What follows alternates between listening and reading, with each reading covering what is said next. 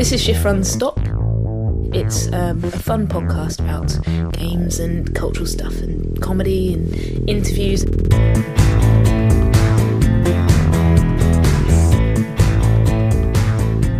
Yeah, what have you been doing? You went to the New Forest. Did you stroke a pony? I did actually, yeah, it's great. I went to we went to the deer park bit, Yeah. deer reserve, and um, there weren't many deer bravely frolicking out in the open, but we did see one, Mm. And a few sort of just feral ponies wandering around. That's not how they advertise them to tourists. They're quite tame. For feral ponies, they are quite tame. Tame is a nicer word than feral, though, isn't it? Yeah, but yeah, it's a nicer word, but I think that's why I don't use it. But feral, in my mind, conjures up images of red eyes, Yeah. foaming mouths, Yeah. and sharpened claws. These ponies are still tame, even though they've got feral. Wild and tame at the same time. Or at least they were tame when I saw them. They might have a sort of a hunter instinct about them. Once your back was turned, they were Maybe. plotting against you. They well they herd together, don't they? It's safety in numbers, which Yeah. is quite intimidating in a way. I did read a bit about horse behaviour on the internet. It was quite interesting. They separate themselves into quite small groups, Okay. like four or five, and they're rather than being sort of dominated by a stallion, it's a, a mare who's like the head of the tribe, Wow. and she keeps them all in order. A matriarchal society. Yeah, it is. Yeah, which I quite like. And cool. uh, someone else I know who sort of looks at who keeps horses, um, he was telling me that horses like women more than men, and, and maybe that's why because they're used to the matriarch telling them what to do. They like the, the lady smell. Maybe yeah, that all female mammals have Yeah. perhaps. a shared smell. yeah, An, an odour. we all, we all smell like horses on some level. Estrogen. Yes, maybe that's what it is. And um, and you live quite near the New Forest, don't you? I do. I like the New Forest. Yeah. Yeah. In fact, I um, I, I might have a recording of me. Uh, I don't know whether I've still got this, but yeah, I might have a recording of me walking up to a pony Oh. with this very MP3 recorder held in front of its little nose. what did it do? Did it try and eat it? no, it was eating grass at the time, so there's quite a nice noise of it tearing grass out of the ground. Oh, let's if you can find that, willing to do so.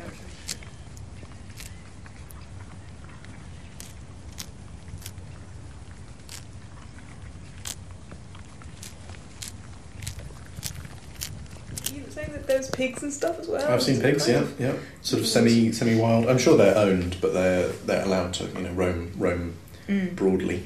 Yes, and then I mean, this is the thing. Like, if you have a pony and, you, and it's a New Forest pony, so you're legally allowed to release it into the New Forest. Right. Will you ever find it again, or is it just does it just contribute to the pool of ponies that you can then just go and help yourself to another one anytime? Like like bikes in Cambridge. yeah, or like yeah, or like um Hub like cups in a kitchen or something. hmm You bring your own cup and then you just leave it, and then you can take any cup because you've, your cup was Or, there. or can you? Depends on the etiquette of the, of the kitchen involved. Some Yeah. kitchens you might be expected to use the same cup. Although let's not stretch the cup thing too far. Or with a pony, you could tie a piece of string to it, and then if you ever wanted to know what it was, you just follow the string to get back to the pony again, and it would have a. GPS tracker on it. But the string uh, gives the advantage that people would know. Oh, this isn't my coloured bit of string. I'll leave that pony Ah, alone. That- right. That, looks like it's somebody else's pony. Yeah, that's good. I'm surprised it doesn't have more.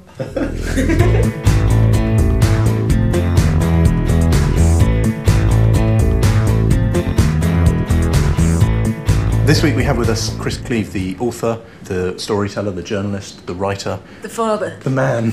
the phenomenon. Hello, Chris. Hello, lovely to meet you. You got two boys, haven't you? Um, yeah, two boys and a girl. Oh, and a girl as well. yeah, yeah, Ah. um, Does baby she- girl. She's Oh, nine right. months old, and Ah. uh, the boys are three years old and six years old. Right. So yeah, it's a good, uh, it's a good bunch. Mm.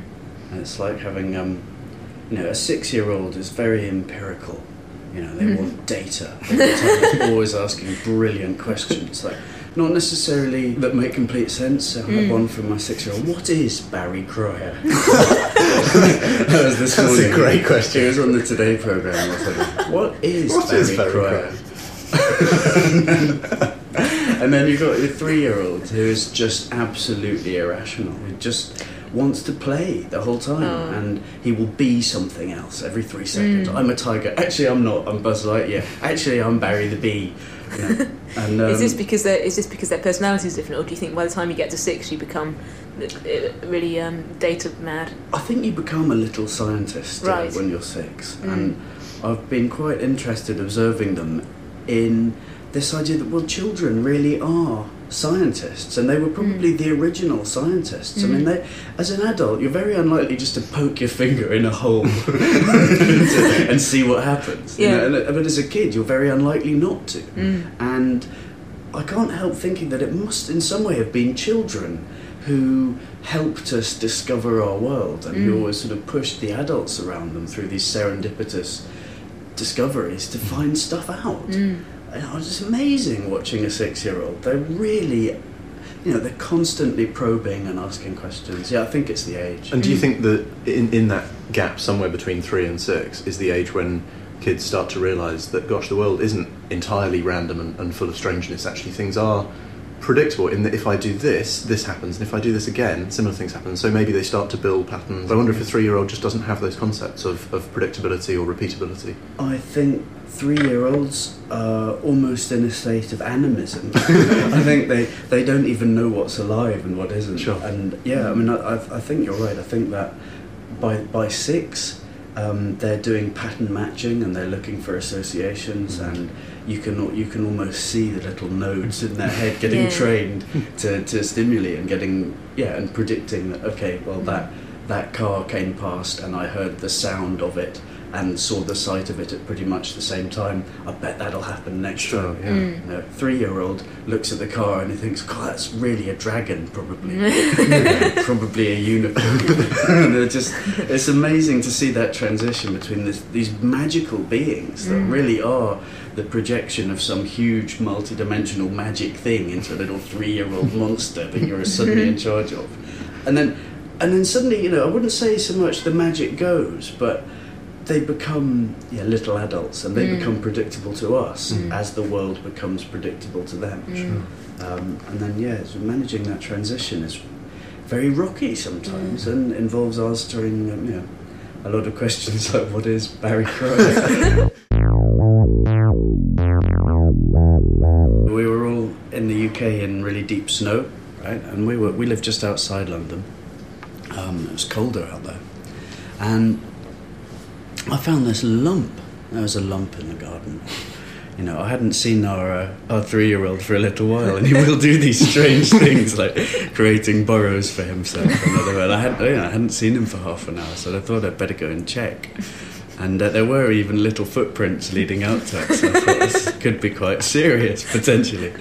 And um, it's just one of a thousand alarms that you have every day with a little boy like that. And you know, I dug around a bit and I found a what I can only describe as a capsule there. It's this sort of silver thing, a silver foil wrapped lemonade bottle, as it turned out. Inside, there were these two Perspex eggs with tiny sort of embryonic plastic aliens in them that I, uh, sorry, that Santa had, uh, had given to the kids for Christmas. And um, so they were very worried. These were alien eggs, and they were marketed as such. And they came out, and they're very realistic, tiny little bug-eyed aliens in these perspex eggs. And uh, I really thought no, no more of it. I thought the kids would really love that. And they'd been slightly worried about them, it turns out. And they we hadn't seen them playing with them, it's true. and it turns out they were a bit worried, and they thought that, you know, they were eggs. Um, so the three-year-old and the six-year-old, being between them slightly magical and slightly empirical, decided that these things would probably hatch, and that central heating was probably the worst thing for them. You know, that we were incubating the damn things, and, and, and you know, with unforeseen consequences for the rest of us living in the house. So what they'd done originally, they'd taken them out into the garden and just buried them in the snow in order to sort of halt the incubation process. just to freeze them in that state. Yeah, it's terrific. That was really good thinking. And then they decided that that was a bit cruel. Because at the end of the day, like, children have huge solidarity for each other. And it mm. turns out that that's not just sort of transgender and transracial, but it's also trans species and interplanetary solidarity. That's good to. And they were like, "Oh, these are little Martian babies. We can't leave them in the snow. So they brought them back in, built a space rocket for them out of the lemonade bottle and the tin foil. My three-year-old had sort of drawn pictures of planets and stars on a sort of cardboard nose cone, which they'd sellotaped onto the thing, put the aliens inside with a note from my six-year-old, and it said, you know, dear aliens, you cannot live here with us. We hope you will enjoy your home planet Mars. Send them back on their way. Sent them back. put, put them in the garden to be to be launched back to the heavens by unknown forces. You So know, have I you mean, revealed to your kids that you've discovered the uh, the this- aliens still in the garden, or this was that a be bad- huge dilemma. I mean, what do you tell them? So on the one hand, you okay, you want to level with them, and it's very important to tell kids the truth uh, all the time. Except when it isn't, because after all, Santa does exist, and you know it's no more of a stretch, really, to say that you know, well, Santa brought you these alien eggs, and yes, then they did mystically ascend back into the heavens in your rocket, um, which is ultimately what we did. We made a scorched patch on the lawn. I, I tipped, uh, I tipped methylated spirits out into a circle, and we literally made a sort of burned off patch of grass. Clem and I, my wife, she we, we told them um, that we'd seen a heard a loud roar in the night and looked out and seen this sort of tower of fire going Brilliant. into space. They were very pleased. They didn't, you know, they didn't think twice about it. They were like, "Yep." you know, and the next question was, you know, cornflakes or Yeah. toast. Brilliant. you know, For ten years, that will be with them. That's you know that's now part of their understanding of the world. it? it will never occur to them to doubt it. I'm in computers. I'm in the mainframe.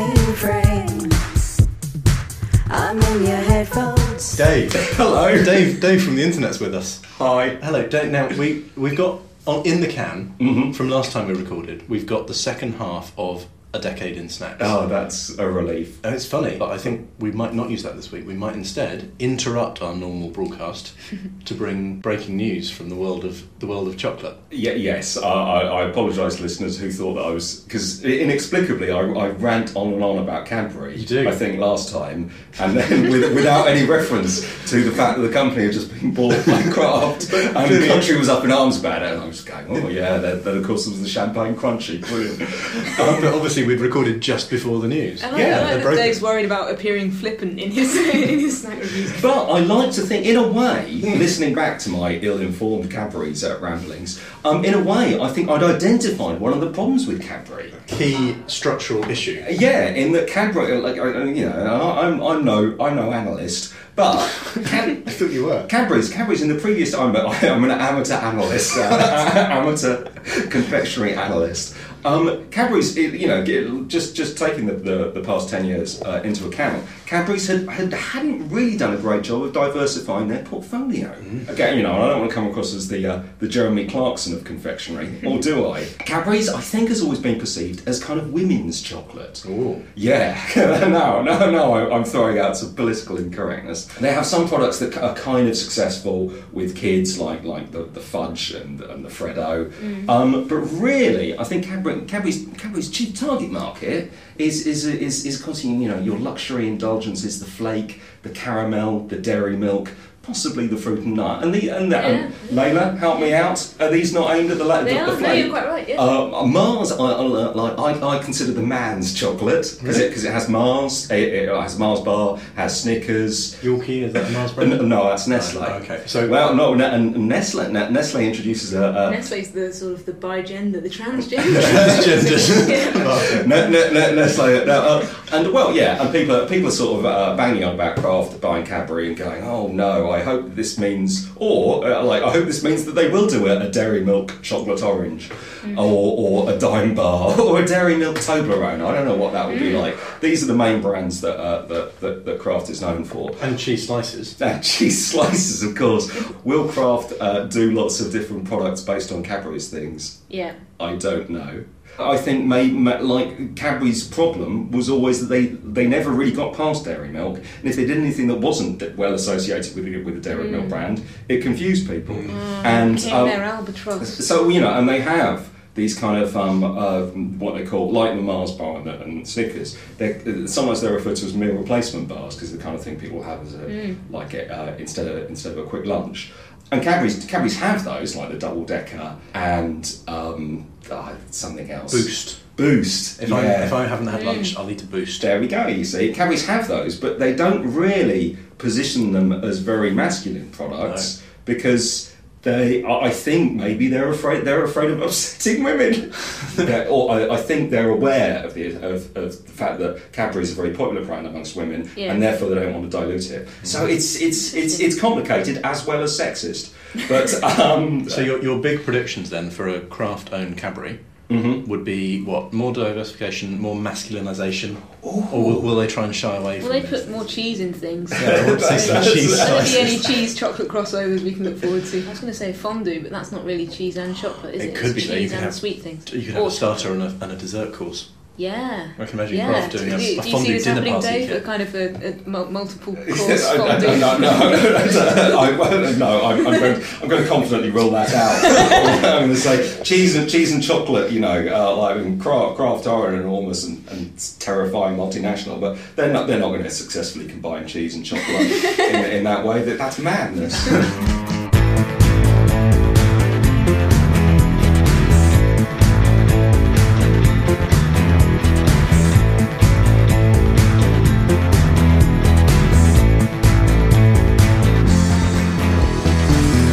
Can we talk about your books?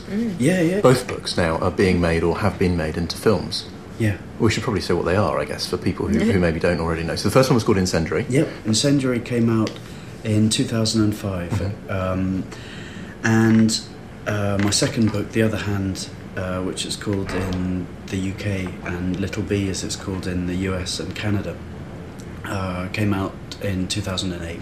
But yeah, Incendiary is the story about uh, a mother and her son, and she loses her son and her husband in a terrorist attack on London. And uh, the it was an imagined terrorist attack, and I guess the question I was asking is, you know, what if we had a 9/11 like incident in London? Uh, in what ways would we react in a similar fashion to the way America reacted to 9/11, and in what ra- way would the British reaction be different, and what would that say about um, the way we live on these islands as opposed to the way that they live in the states? What a terrorist attack does, I think, is that it works on existing fault lines in society. I mean, if a society is weak, um, a traumatic event will, will expose that weakness, whatever it is. So it's quite an interesting way to write about um, Britain. Now, it's a bit of a cursed book, you know. It was, um, it was about an attack on London, and it was published on the 7th of July 2005. Was it really? Yeah. Whoa. So, you know, what are the odds? It was. Uh, It was terrible, and that's why it had to be reissued really Oh, a bit no. later because it was just it had to be withdrawn from sale, Wow.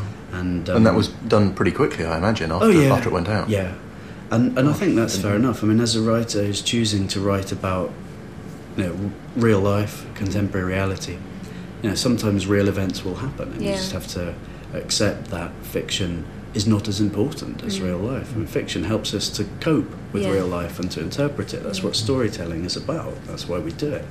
But um, there comes a point where you have to say, yeah, okay, fair enough. I'll, I'll step back here Mm. because actually real life has suddenly got more interesting and more relevant and more important.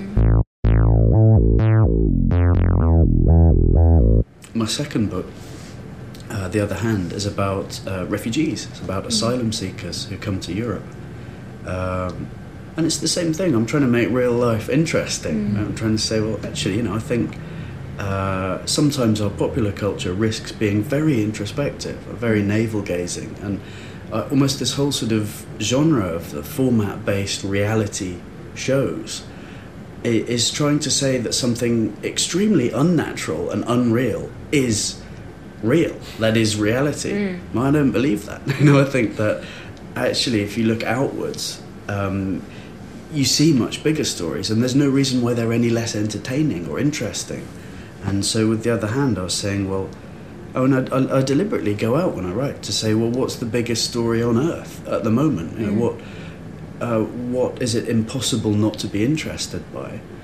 And then I try and write it, but not as a big geopolitical story, but as people, like the three of us are talking around a table, because that's where life is. Know, it's not in the abstract. And, and it was amazing writing about immigrants, writing about refugees. I write about um, this girl who comes from Nigeria who meets a woman uh, from London, their, their paths cross in, in an incident that happens in Nigeria where the Nigerian girl is running from uh, an incident that's happened in her village, and the English woman is on holiday on the beach. It's one of these very few places on earth where you can be on holiday right next to a disaster area, Wow. really. Yeah. Turns out there's another one at the moment. I mean, this morning in the in the Guardian there was a piece about a cruise liner that had docked um, on a beach um, in Haiti today. And this is five days after the earthquake in Haiti. You know, cruise liners are calling in. And uh, the guys are going off and having beach barbecues mm. in secure compounds, right? That are patrolled by armed guards. You know, literally hundreds of meters from people who are starving to death. And you know, when when people tell me that I, that sometimes the plots of my books are exaggerated and couldn't happen in real life, I sort of I point to things like this and say, well, actually, it is. This is mm. what happens. This is the biggest story on earth. The mm. fact that that billions of people are in a world of pain, mm. and uh, roughly one billion people are really lucky. I mean, we're really lucky to have been born on this side of the fence. Mm. That that's all there is. It's just mm. luck. We're just fucking lucky. And when we sort of gaze at our own navels and call this sort of singing, dancing, talent show type thing reality, you know, that really bothers me. That's the thing that annoys me, and I think is a stretch and an exaggeration. Actually, you know, if you if you look out, you see these huge stories playing out, and what I try and do as a writer is make them interesting again, and make make those two stories collide again and again and again until they become one story that you can tell as a novelist from beginning to end. Um, and so it makes sense. You know, that's what I do. And without wanting to give anything away, Little Bee, or The Other Hand, as, it, as it's known in, in this country, also touches on immigration because the girl's life gets uh, gets Yeah. caught up with the with the mother's life, and Yeah. uh, and she comes in and initially finds herself in an immigration centre, uh, which is sort of a detention centre in, in the Yeah. UK, and that's clearly something you, you must feel very passionate about. Yeah, for sure. There's there's ten at the moment. Um, they're called immigration removal centres now. Um, they've been rebranded. Uh, they were because it's popular, right, to remove asylum seekers. Oh god. Um, they used to be called immigration detention centres, and then a dozen years ago they didn't exist at all. Right, we didn't used to detain Yeah. asylum seekers, and then if you go back twenty years, you know, when I was a kid at school, uh, we used to love asylum seekers. I remember uh, an asylum seeker. Every time one came over the fence, really from from the so- former Soviet Union, uh, they were lionised. They were, you know, the, every single person that jumps the fence and gets onto our side is proof of the superiority of our liberal values. and the fact they want to come here. And, Yeah, It's isn't that great? They want to come here. You know, these are people with nothing that we want to help. Actually, nothing's really changed. I mean, you know, unless you read the Daily Mail, there's no reason to believe that we're flooded with asylum seekers. I mean, asylum seeking runs every year at between two or three percent of net immigration to this mm. country, right? And they are the poorest, most destitute, most desperate people and what they're coming for um, is not a fortune. You know, the streets really aren't paved with gold here. They get mm. 30 quid a week of Morrison's vouchers. Yeah. And that's not something that you cross continents for and Yeah. leave your family behind for. And they're literally, they're fleeing persecution. They're worried about being killed.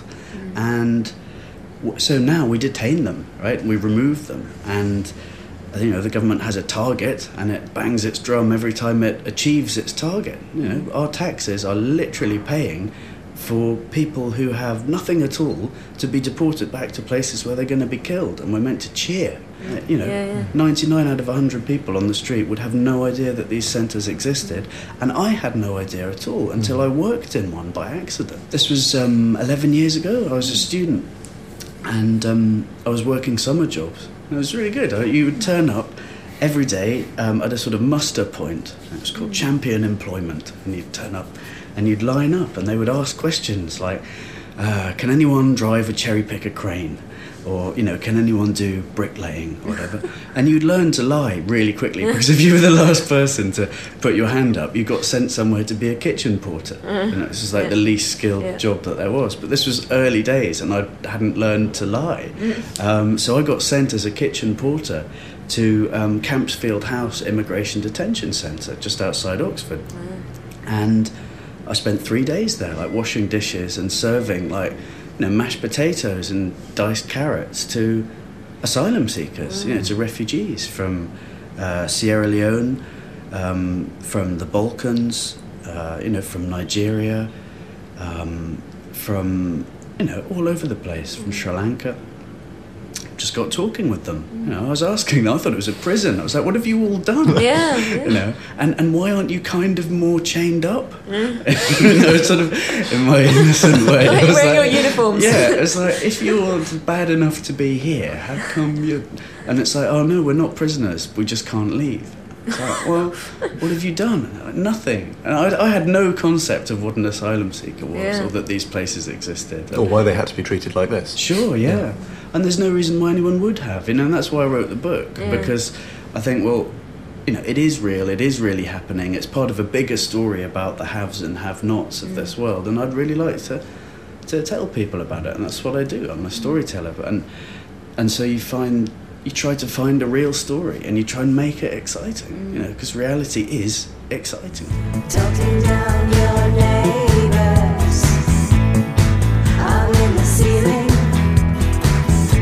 Dear Shift Run Stop.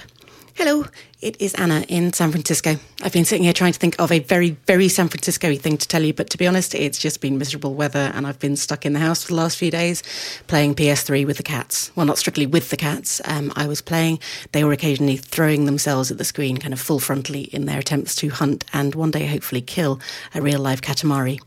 In fact, it's been raining for like weeks, which I know is nothing compared to your lots and lots of snow, but, but the news reports here are no less alarmist about weather than they are in the UK. Uh, more so, if possible. They shout storms in the trailers for the local newscasts uh, that they stick in the advert breaks before it. Join us at 11 and find out if it's raining where you are. Um, as if you wouldn't just look out the window if you wanted to know that. Thing is, in San Francisco, you need a seriously local weather report because the weather here is is insane. It's microclimates. It's it's batshit crazy, um, which is brilliant because I'm really British, and when it comes to talk about the weather, I would happily do nothing but that. So the rain's going to pour down until February, and then uh, it's going to be nice and balmy and hot until maybe July. At which point everyone's going to turn on their heaters and put on the jumpers, and and um, until uh, September, when suddenly it's going to be nice again. Or that's the that's the theory anyway. Um, and even in July and August, it's cold in most of the city, and the rest of it it's really hot because, well, basically there's this big mountain in the middle, Twin Peaks, and it's like 800 and something feet. Um, imagine this glass is is Twin Peaks. Oh no, that doesn't work. Um, okay, imagine this glass is Twin Peaks. And uh, uh, my assistant here, Bobby, will be um, some clouds making cloud noises. Right, so the, the cold air comes in off the sea, off the ocean, which is at sea level, um, in the form of a big cloud.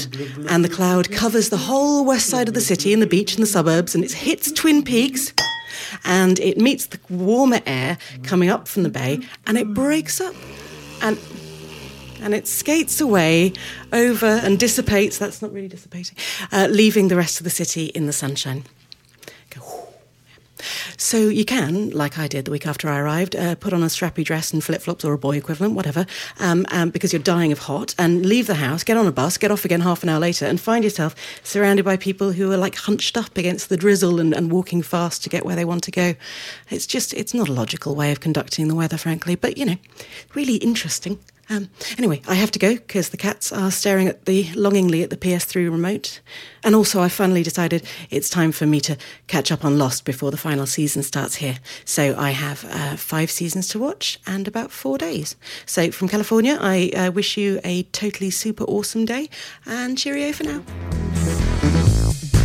I'm computers. I'm on the wave. I'm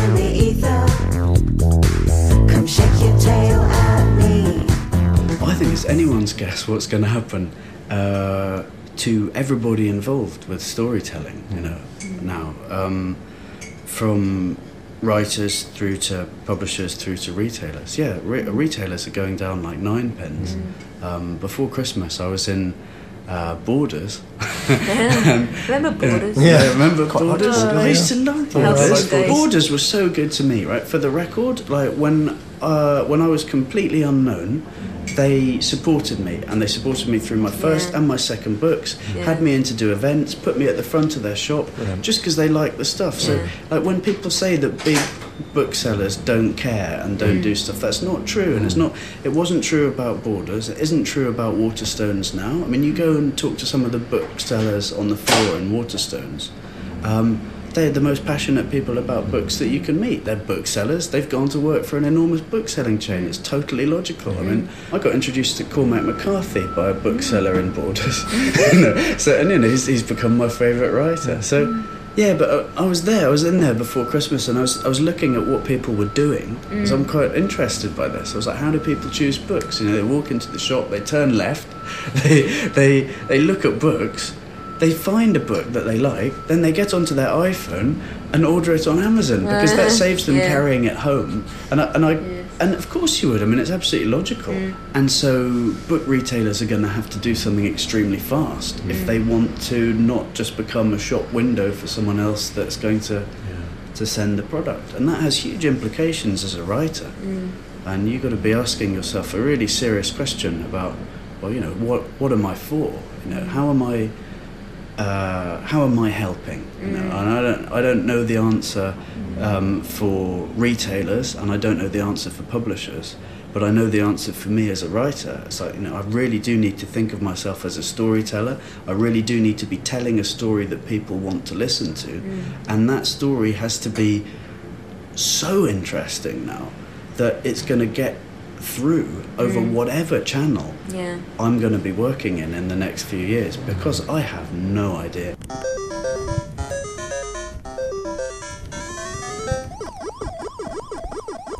if you consider yourself a storyteller and that that's uh, more interactive and you enjoy getting that kind of um, two-way thing going with, with people that are reading your stuff, um, have you considered writing games, I suppose? It appealed to me because I did a book which was kind of interactive in a sort of choose your own adventure type way.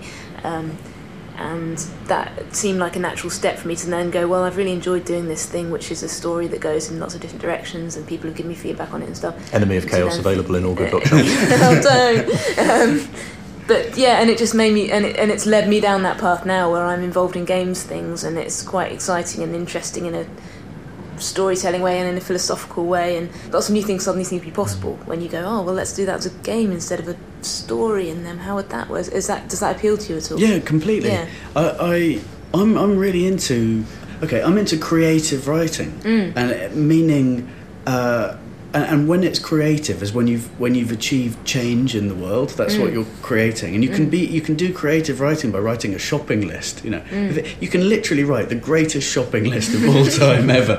I don't know what that would read. You can change. I, I like to change things through Mm. the writing, and if you write a game, um, if you enable people to just engage with the subject. I don't know, you have to give people license to step outside their own life for a bit mm. and make something that's totally immersive. And yeah, I think I think games are are probably it. And I think games where you the the player are a protagonist and can make choices mm.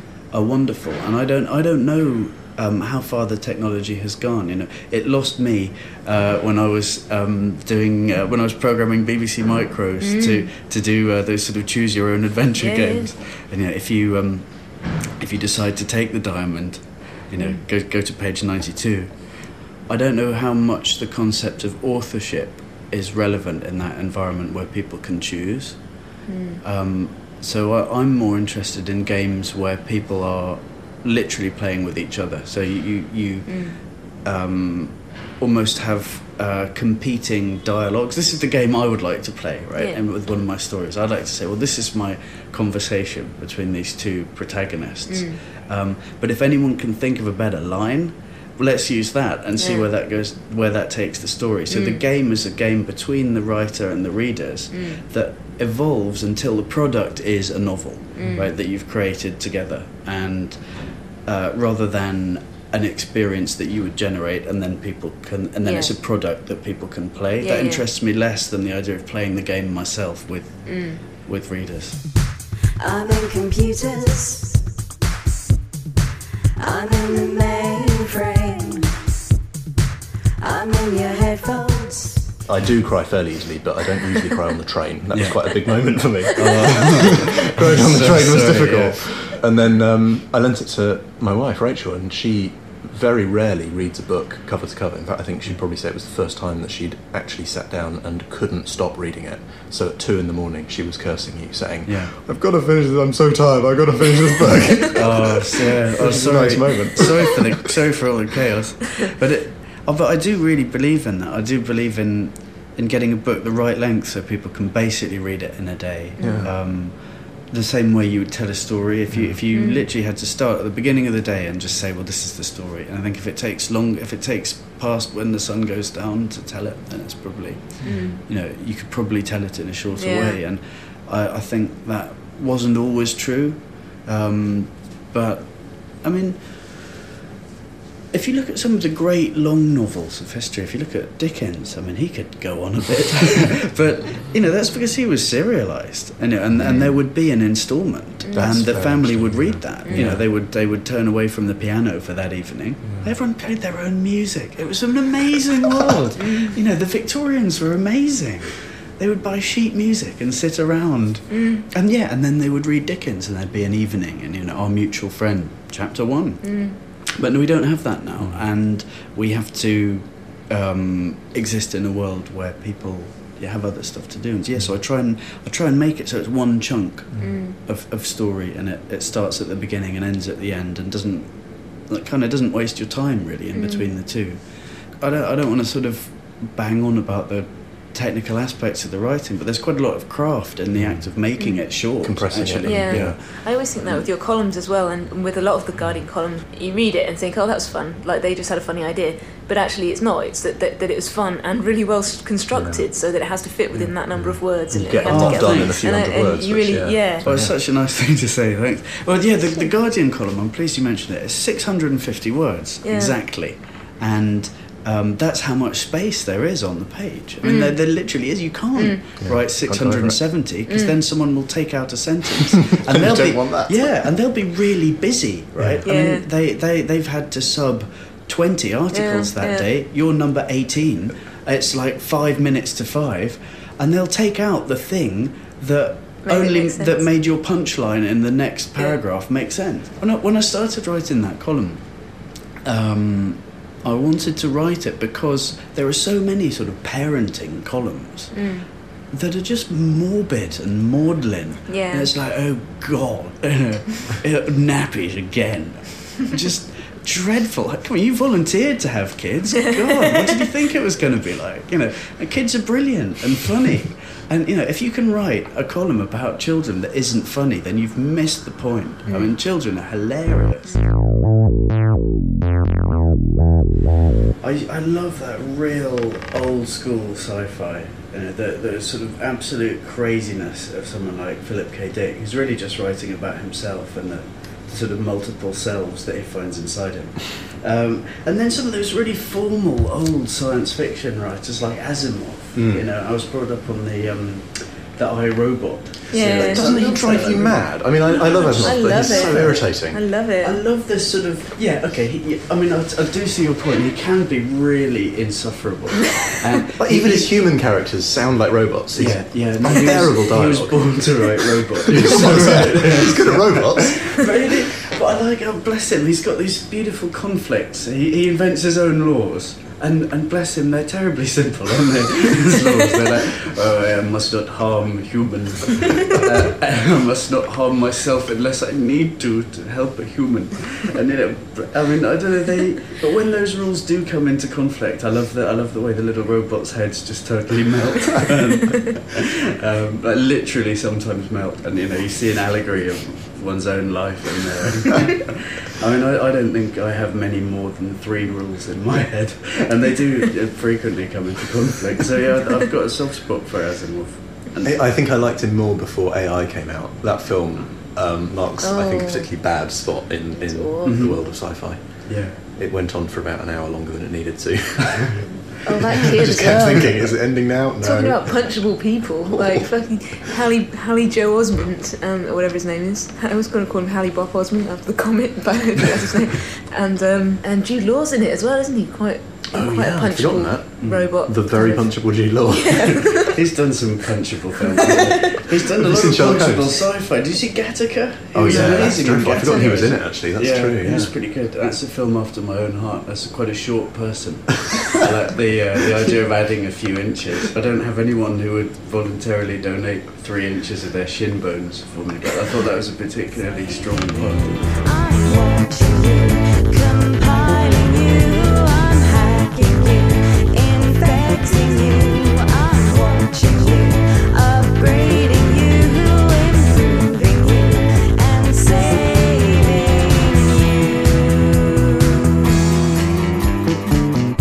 Chris Cleave, it's been a pleasure to meet you, and we've had a fascinating time. We've really enjoyed it. Yes. So thank you very much. Thank you for It's coming been in. my pleasure. Thank you very much for inviting me. Thank you. Seriously, I really enjoyed